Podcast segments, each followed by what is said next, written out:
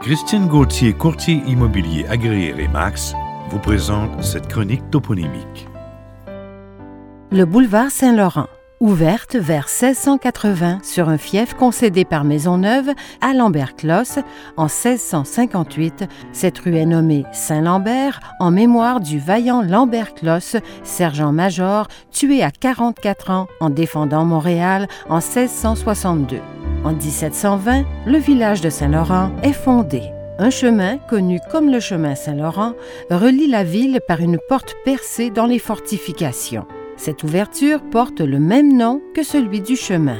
Le 7 mai 1792, une proclamation du gouvernement du Bas-Canada agrandit le territoire administratif de la ville et, par la même occasion, divise la ville en deux quartiers, Est et Ouest, délimités par la rue Saint-Laurent. Le 3 octobre 1905, une résolution du conseil municipal officialise le nom de boulevard Saint-Laurent pour la longue voie que forment la rue Saint-Lambert, la côte Saint-Lambert et la rue Saint-Laurent qui se rend jusqu'aux limites nord de la ville.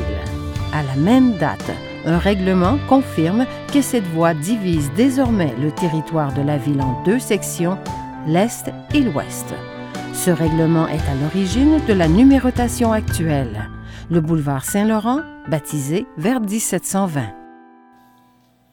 Cette chronique toponymique est rendue possible grâce à la collaboration de Christine Gauthier, courtier immobilier agréé Remax. Vous voulez vendre votre maison? Visitez christinegauthier.com.